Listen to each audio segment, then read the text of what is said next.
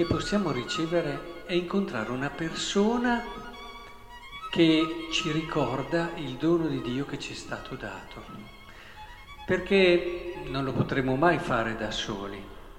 Ed è bello questo aspetto, che le cose più belle tu le possa scoprire, soprattutto le cose più belle di te, tu le possa scoprire grazie all'altro, ad un altro che ti ama. Continuiamo un po' in questa riflessione che cerchiamo in quest'ultimo periodo di sviluppare intorno al valore delle relazioni nella vita di una persona. E a proposito di relazioni, quando tu incontri qualcuno che non è semplicemente una persona tra le tante che devi incontrare perché nella vita incontriamo tanti, oggi chissà quante persone abbiamo incontrato, ma che però non sono e che soprattutto non entrano in quella categoria di persone chiamate una relazione particolare con noi. È di queste che invece io vorrei un attimo richiamare il valore e l'importanza. Ecco, quando noi troviamo una persona che con la sua fede, con il suo amore, con il suo sguardo profondo e ricco, eh, direi simpatico, perché c'è una simpatia che non è quella di chi sa raccontare le barzellette, ma è una simpatia di chi senti che si pone nei tuoi confronti con un atteggiamento bello, fresco, positivo e, e crea subito sintonia. Ecco, quando troviamo una persona che ci aiuta a scoprire, proprio come ha detto qui Paolo, ti ricordo di ravvivare il dono di Dio. Bellissimo. Quando uno ci ricorda questo, ricordati che hai un dono grande, ricordati di ravvivarlo, non farti travolgere dalle migliaia di cose che hai da fare, non farti schiacciare da quei tuoi complessi che ti porti dietro, dalle ferite interiori che in un qualche modo ti impediscono di pensare positivo e di vedere davanti a te un futuro ricco di opportunità e di possibilità.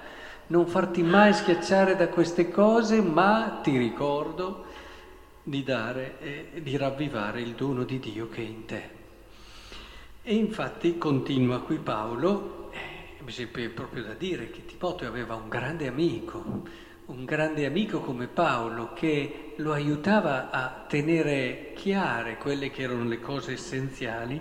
Egli infatti ci ha salvati, ci ha chiamati con una vocazione santa, sta descrivendo un po' questo dono di Dio.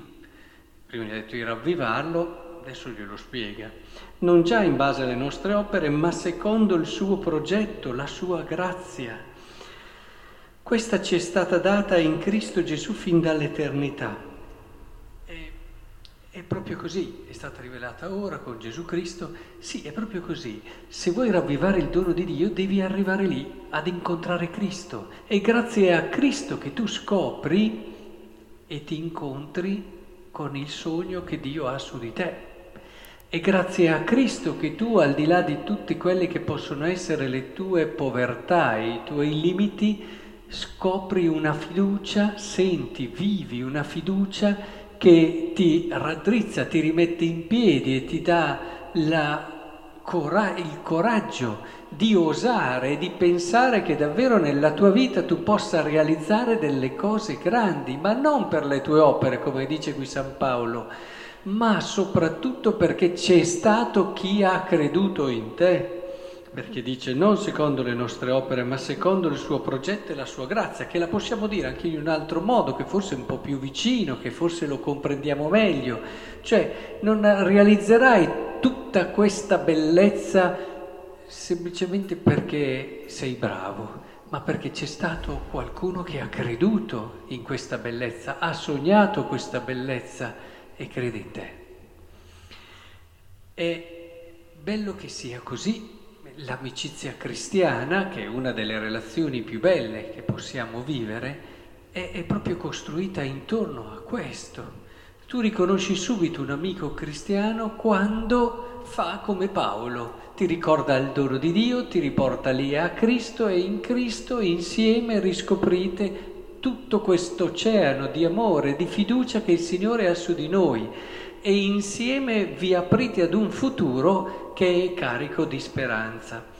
In questo senso credo che il Vangelo allora ci possa aiutare a riscoprire, a vivere anche quella che è la strada per realizzare questo, che è la strada che abbiamo tutti e che è la nostra vocazione.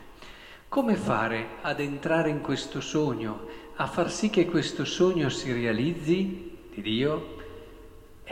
È, proprio vivendo la propria vocazione, che però qui, grazie al Vangelo di oggi, riusciamo a cogliere un po' meglio, cioè non è fine a se stessa, ma ci vuole portare a vivere il sogno grande di Dio, e in modo particolare lo dico in riferimento agli sposi. Qua si dice che c'è questa discussione con i sadducei, insomma è inutile ripeterla, questi che hanno tutti sposato questa donna, nessuno ha avuto una discendenza, bene, di chi sarà, di chi sarà moglie nell'aldilà, e lui sposta il problema e dice siete in errore, non conoscete le scritture. Quando risorgeranno dai morti non prenderanno né moglie né marito, ma saranno come angeli nei cieli. Eh, cosa vuol dire questo? Che allora quello che abbiamo vissuto su questa terra non ci sarà più? Eh, eh, alcuni hanno a volte interpretato questo brano in questo modo, ma non è mica vero, ma come si fa a pensare? Provate Provate a mettervi nella prospettiva di due persone che si sono donate, amate l'uno con l'altra tutta l'esistenza, arrivano in paradiso.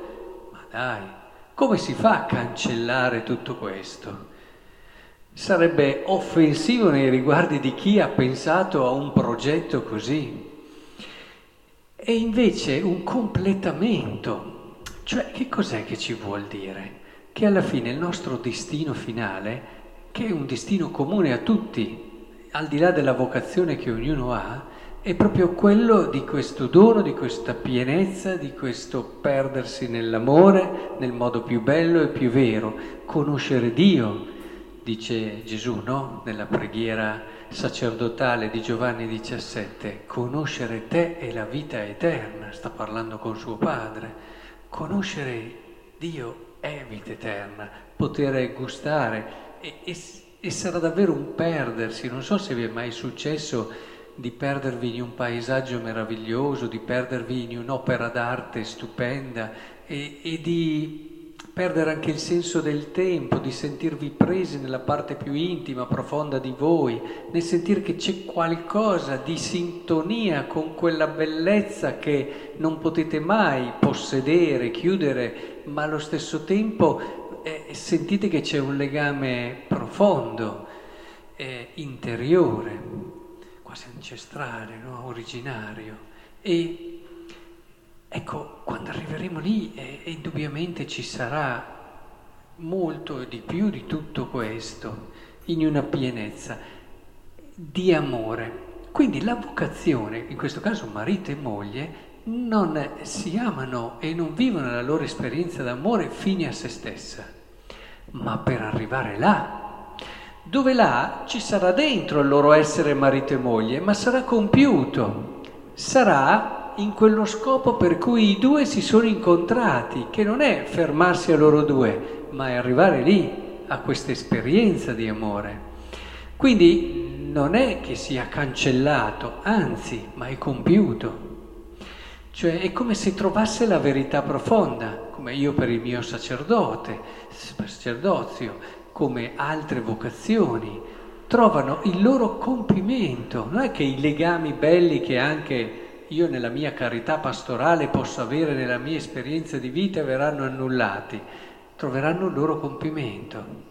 E, e così a tutti i livelli.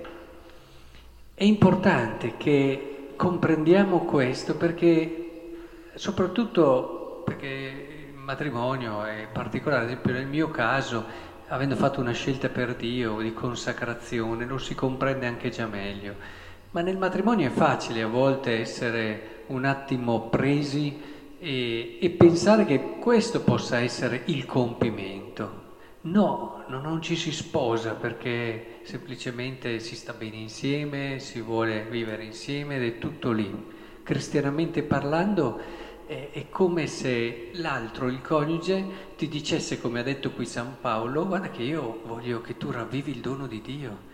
Io ti accompagno nella tua esperienza di sposo perché tu ravvivi il dono di Dio. E, e, voglio con te incontrare Cristo perché noi possiamo in Cristo scoprire quella vocazione grande, alta, bella, che è quella della santità, come ci dice qui. Quindi il progetto della sua grazia secondo la manifestazione di Cristo e possiate risplendere in pienezza e in quella chiamata grande. È proprio questo. E insieme gli sposi si aiutano in questo per camminare insieme verso questo compimento. È importante riuscire a ritrovare il senso di questa chiamata perché qui ritroviamo noi stessi, ritroviamo la bellezza, la ricchezza del nostro destino, ritroviamo il volto di chi ci ha amato.